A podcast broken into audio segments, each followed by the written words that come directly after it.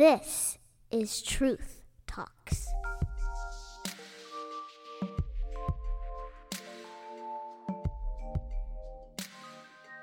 Thank you for tuning in to the Truth Talks podcast. I'm your host, Buddy Boone.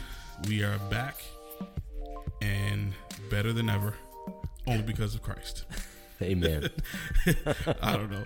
That, that, that- send me a slogan, a slogan for the Truth Talks podcast. Uh, we already have uh, uh, delighting in the Word while walking in the truth. We have that. Uh, you can hear that at the very end of the podcast. That's, right. my that's my wife actually saying that. It. So uh, yeah, thank you all for tuning in. If you have not subscribed, please hit that subscribe button. Also, our sermons uh, podcast, which is which is the Belcroft Bible Church uh, sermons podcast, and or the Word and Truth podcast, depending on when you're listening to this. Thank you all for tuning in. With me today, I have our uh, uh, our pastor here. And I was going to call you Reverend, but uh, it's the yeah. wrong church for that, huh? Yeah, don't go there. Nothing revered. uh, his name is Pastor Matt White. How you doing today, sir? I'm doing good, buddy. Where'd that come from, Reverend? Like, who thought that it should be the word should be Reverend as a title? Yeah, there's well, that's a podcast for another day. There's a lot to be said about that. And the yeah, yeah, the min, the the the mission, the position, the task is definitely revered. Yeah. Right? And the Bible talks about that honoring those who uh, you know, preach the word and all of that. And that, there, there's a there's a truth to that, but it has nothing to do with the man per se. Yeah. It has everything to do with the message. And Yeah. So I yeah, I, I I'm not a big fan of that. So I Yeah. I run from that. Good. You should run from that because Yeah. I'm never going to. I have a friend uh, who's a pastor, and uh, in some translations, it just uses the word bishop. Yeah. And uh, Yeah. I, I, I call him bishop sometimes, and he Yeah. hates that. Yeah. it's like, don't call me bishop. I think we would be better served, and you know, bishop is a biblical term by way of the Greek, right? Mm-hmm. Um, but I think we'd be better served with just the term slave.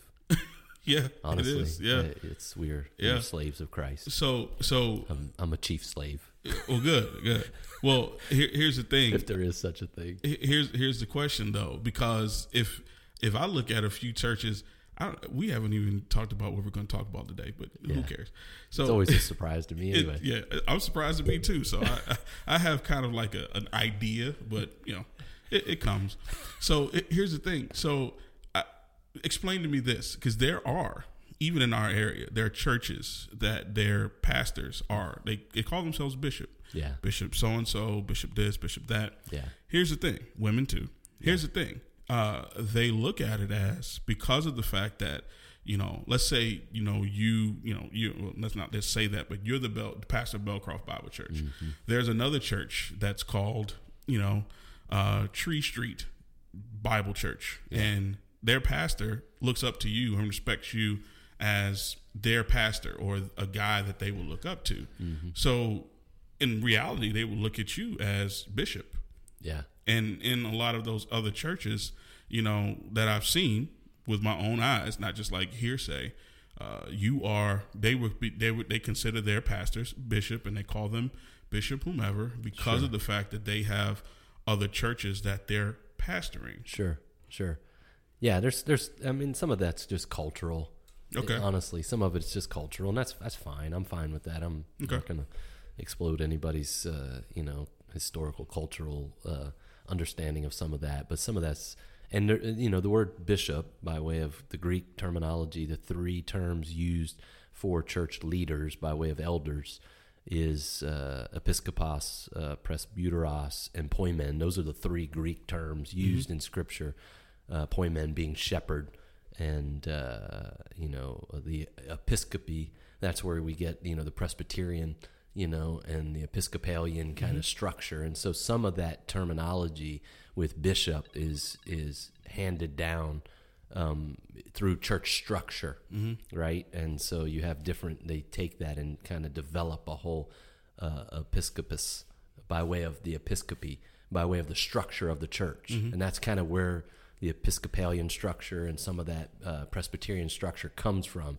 But we we would I wouldn't take that at all from that. I would take in those terms. It's speaking of three different terms synonymously for the for the office and ministry of pastor, elder, uh, um, and bishop is a it's a it's a biblical term, but it carries with it a lot, a lot of baggage culturally because so many people have used it to mean something that the scripture never does. Right. Right. And so, but And that's, but yeah, some, that's where I was going. yeah, and but some people don't. Some people are using it as a term of respect, Mm-hmm. right? Because it's an older man who, you know, like you said, in, in depending on the, sh- the church denomination or structure, he may have multiple churches that he's he's trying to shepherd, and and so it's a term of respect to show that I, I'm fine with that. I don't have Yeah. any problem with that. Well- um, I just have problem when it's when it's used flippantly Mm-hmm. and whimsically for something that the Bible never does, and that's it's often used that way in a denomination or different uh, different churches, and Yeah. yeah, I've never seen it the way you uh, just described it. Like, Yeah. I've never, I've never, I never knew that there were different types, you know, uh, of, you know, that actual word. Now, here's the other side to it. Yeah. What I've seen, and this has been a very like straightforward point that a, lot of other churches would use. Uh, it really actually comes from kind of like. Uh, it really comes from the Roman Catholic uh, idea of a bishop and you know Yeah. a, pontiff A hierarchy. a hierarchy Yeah, uh, church structure. right church, um, yeah, a, ch- a church uh, governmental. It's called church polity, right? And how they structure their leadership, and uh, yeah, and I wouldn't follow any of that. So that's the way they take the three terms. That there are three different levels, three different levels within the leadership structure, right? And that's where the whole Presbyterian and the Episcopalian and many within different denominational structures build that. Even even Methodists, right, and, and many Baptists would see the elder as the pastor and the deacon as his kind of uh, lay lay helpers, and so there's only one elder in the church. That's the pastor, and then all the other leaders that kind of come under the pastor to help him is the are the deacons. That's a Baptistic church polity structure. I wouldn't take that again. Um, again, the Presbyterian is a different model that has you know you have a pastor in a local church and then you might have a bishop who's over a couple churches and then you have an, a ruling elder who's over a number of churches again you have this hierarchy of leadership structures all based upon really those three different terms but i believe the study of scripture i believe is really clear that those three terms are used synonymously and you can see it in scripture. Like you take first peter chapter 5 where paul or excuse me where peter calls himself a fellow elder right? And uh, uh, lays it out, presbyteros, and then he turns around and uses the same term for pastor, shepherd, right in the same passage where he talks about eh, he's a fellow elder who shepherds the flock, and speaking of the other elders who are called to shepherd the flock. And so, oftentimes, those three terms are used within the same passage, within the same verse, which shows again a synonymous nature to them um, poimen being the term that's used the least. It's interesting. We use it the most. We say pastor a lot. It's only used like two or three times in all of uh, the New Testament. Um, but it's a biblical term, and it speaks very clearly of the pastor's uh, job, shepherd, right? And then elder. Um, is a really helpful term because it speaks of the pastor's authority. And no, excuse me, he speaks of his authenticity, right? So an elder is one generally who was an older man, not necessarily in age, but by way of maturity. So that term literally speaks of an authenticity. He comes with an authenticity, which he's a qualified man, as as an older man, mature man should be. And then the term, you know, uh, episkopos, which would carry that idea of bishop, carries with it the idea of authority right? He's the overseer. That's what that's uh, that's how it's often translated. It's not often translated bishop it's often translated overseer. That speaks of his authority because that's his role to oversee. So yeah there there's a we weren't planning on talking about that but there you go. Yeah. and there's more that can be said about that and you go to the word and truth or the uh, yeah word and truth podcast and Yeah. follow up those sermons on elders and i explain all that Well, here's the other side to it. The other side to it is that this is actually right in line with what we're talking about. Oh, because this talks about basically the structure of the church, how the church is supposed to run, not compromising. The uncompromising church is the church that does not compromise. Yeah. So it's actually kind of on the Yeah, same yeah. same vein. yeah because you can definitely compromise in church leadership structure Yeah. yeah on, on multiple levels but yeah. but some people use that term as a term of respect and endearment Mm-hmm. and of course i, I i'm all for that and if that's your culture and that's that church i'm yeah i, I have no problem with that Mm-hmm. um, because i do believe uh, there is a respect for leadership we're commanded to respect them honor them commanded to follow and obey them and so if that's how their church does that you know that's fine Mm-hmm. that's fine Good, good. Well, uh, we're we're back to what I was doing in the last podcast, uh, where I'm going to play a few clips. By now, you know who it is that I'm gonna play a clip of, so that's not going to be a surprise. There we go. But uh, but yeah, I, and and this time I'm not having the same uh, technical difficulties as I had the last time, so it's going to sound a lot better, and you'll be able to hear it. So uh, here we go. I I'm going to play I'll- this. I don't think it'll sound better though. it, it'll sound better. Trust me. Here we go. It is commonplace in the church today to replace the pure and passionate gospel saturated evangelism with social justice, political reform, and community activism. It is commonplace today in the church that living with a theological passion for holiness has been replaced by a life marked by therapeutic moralism. What is therapeutic moralism? Yeah, so this is a this is actually a huge issue that most people sadly aren't conversant with enough, but it is uh, almost uh, it's endemic across our society, especially in churches. Uh, therapeutic moralistic deism is a uh, a real issue, and what that means is people are are embracing a form of moralism good deeds that's moralism where you're you're tr- you're you're seeking to achieve good things right? And uh, you're seeking to live morally in a good way um, based upon the fact that here you go because it's therapeutic it makes you feel good. So you do what you do because it makes you feel good not because it is good. Right. not because it's right, but because it makes you feel right. Okay, that's excuse me, that's therapeutic moralism. So you know this is a huge issue in the millennial uh, um, camp and in with our children, with our uh, young adults, where they've embraced a system of of religion. It's its own religion now. So then you you you put it all together, and it's it's it's uh, therapeutic moralistic deism, meaning they do what they do because of how it makes them feel. So they're trying to live a certain life. They define what is moral and immoral, but they do they're doing it based upon what, how it makes them feel, and then ultimately that becomes their god, and their god is about that. It's all about how God then becomes this this uh, impersonal being that's about them. You said something I, I want to just kind of make sure that everybody heard. You said that their morals they they determine Yeah, you know what makes them feel good, yeah. what makes them feel bad. Yeah. So and and that and and here's the other thing about that is in therapeutic moralism, it's it's not necessarily an absolute line of moralism. Like the Bible lays out an absolute line of truth. Uh, truth is absolute in the Bible, right? It's either right or it's wrong. Okay, and the absolute truth is God's law. It's always true, no matter what culture you go to, no matter what time you're in, no matter where you are, no matter who you are.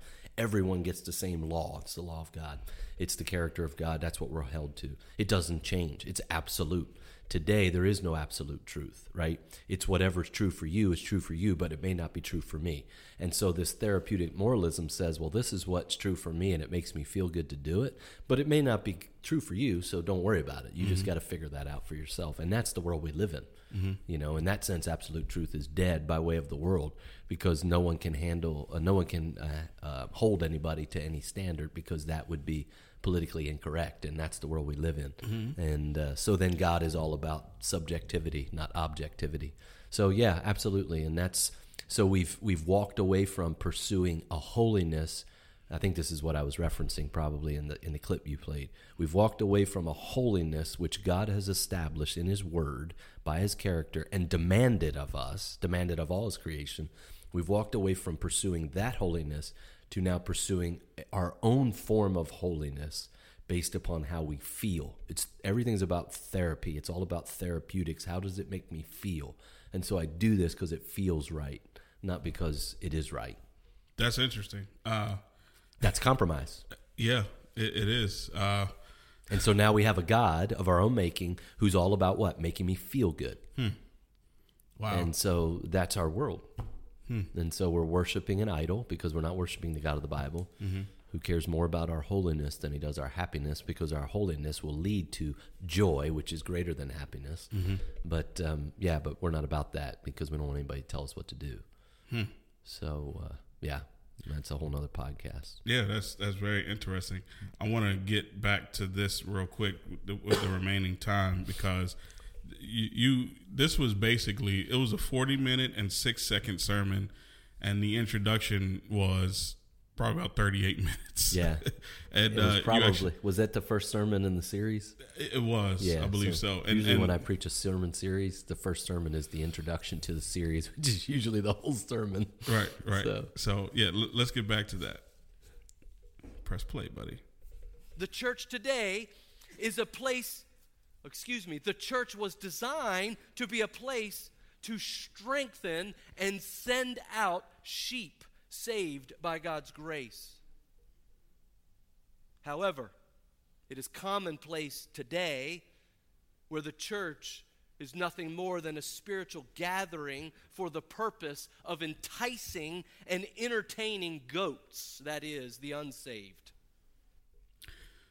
Um, I think that there are a lot of pastors in this area that find that offensive, and here's why: um, the idea of church that they have established, well, the the idea that they've established in their church of how church is supposed to go, Yeah. uh, basically goes along the lines of, you know, there are people that are here that would love to.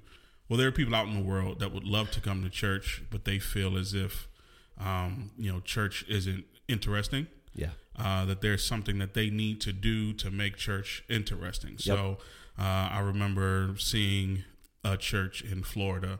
They had uh, a couple of different Sundays. One Sunday they had uh, like bikers on the stage, had a bunch of bikes, had some cars. Um, they had Harry Potter church, uh, Harry Potter Sunday. They had Game of Thrones Sunday. Yep. Um, so We have a number of churches in our area that do that. Regularly. Okay, okay. Yeah. We had one not that long ago. One of our actually, it's probably is the largest church in our area that brought in a bunch of motocross guys, and we're doing motorcycles up on the stage Hmm. and doing jumps out in the parking lot. And yeah, I mean it's to Mm-hmm. Yeah. doing free tattoos and yeah, it's, Wow.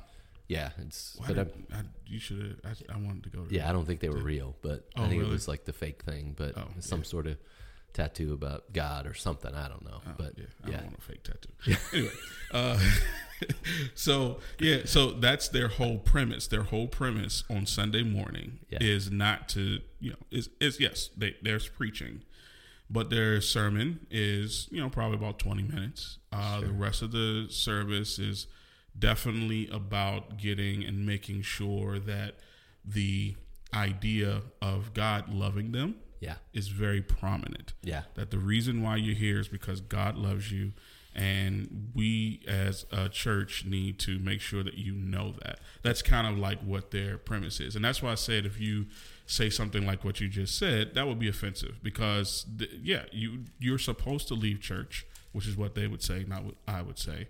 You're supposed to leave church feeling better than when you got there. I mean, Yeah. you're supposed to feel better about church, you know, uh, once you Yeah. once you leave. So Well, again, you're smiling. uh, it's like a, like a half smile. Well. just- it, it scares me just slightly. well, it.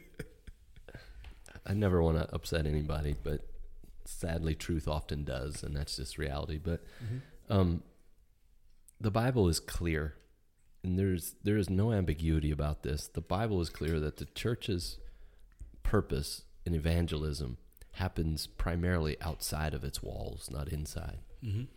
That the church is for believers first and foremost. The church, and this is a this is a massive point of compromise today. That the church was never designed to be an attraction for non-believers. And here's what's interesting, and this is a this is a holistic biblical um, theological understanding. So the evangelism of Israel was come and see. So Israel was a nation planted in a specific land at a specific time with God dwelling in their midst for the purpose of all the nations being attracted to Israel by how they lived, dressed, worshiped, acted. Everything was different. So the whole point was the nations would come and we even see this Um, it didn't. It it didn't find its completion. It will eventually when the Lord returns. But you even see this with like uh, the Queen of Sheba when she comes and visit Solomon, mm-hmm. and you can see that starting to actually happen, where the, Israel was finally fulfilling their calling to be a light to the nations, and so mm-hmm. their so their gospel testimony was, "Come and see." The New Testament church is totally opposite. Hmm. Go and tell. Hmm. You see the difference? Mm-hmm. So the Great Commission is what? Therefore, all authority has been given to me. Therefore, I give it to you now to go to the utter reaches of the world and tell them the gospel. Go and tell. That's massive difference. And so many in the church today have this mindset that we're to be the light and attract people in. That's why, again, I don't, I don't know anybody's heart, so I'm not judging anybody's motives. I'm not saying they're, they're, you know, uh, out to, you know, build their own kingdoms in that sense. Mm-hmm. Even though in, in, in actuality that's what's happening, mm-hmm. but they may not even be trying. They may have a pure motive of trying to evangelize, and and uh, I get that, but mm-hmm. that's not the biblical model. That's not what God said. The- God says very clearly that the church is for primarily for the believer. Ephesians 4 is crystal clear. 4 verse starting in verse 11, right? He gives gifts to the church, ultimately pastor teachers for what? The equipping of the saints to do the work of the ministry, mm-hmm. right? And that work of the ministry is so that they will not be tossed to and fro by every wind of doctrine, and that work of ministry is what?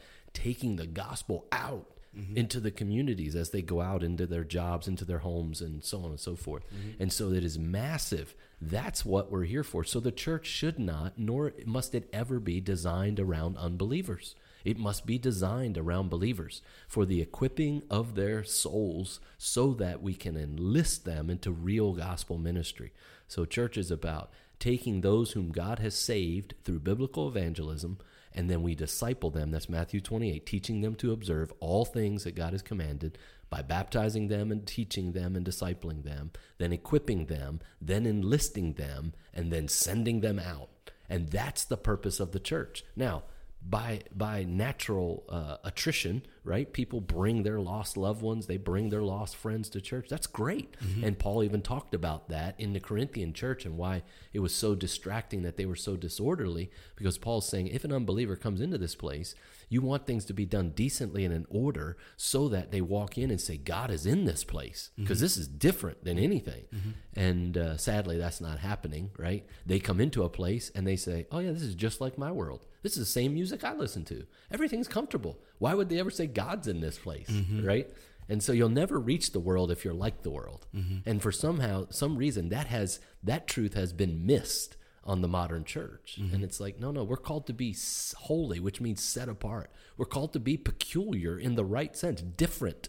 We're different than the world. The Lord has called us out of the world by way of our standards, by way of our actions, by way of our uh, decorum in the church. And so, yeah, but it all goes back to that theological reality that we have somehow went back to the calling of Israel in the modern church and made us an attractional ministry, which was never God's design. And that's why it doesn't work.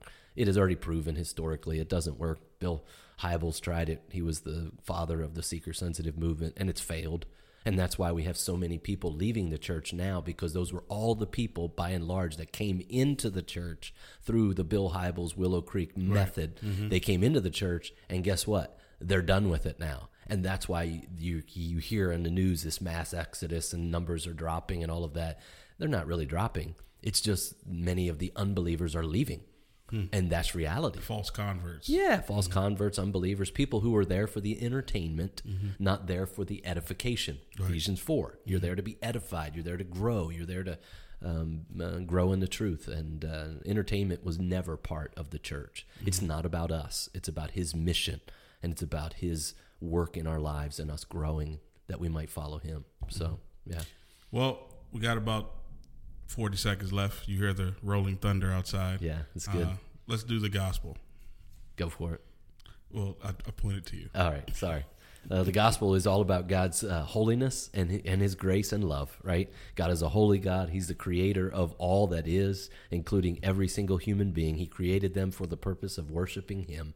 But problem is, man has loved and desired to worship himself, mm-hmm. and that's called sin. And we have all sinned and therefore been separated from God. But God provides a way, the way through His Son, to be reconciled, to be brought back, to have our sin and our penalty dealt with in Christ. And that's what Christ came to earth to deal with our sin. He died on the cross, He rose from the grave, and the gospel is recognize our sin, repent of our sins, and trust in the risen Lord, and our sins will be forgiven, and we'll have a right relationship with God. Thanks for tuning into the Truth Talks podcast. Hope you like it. Please subscribe. Take care. delighting in the word, that we might walk in the truth. A ministry of Bellcroft Bible Church.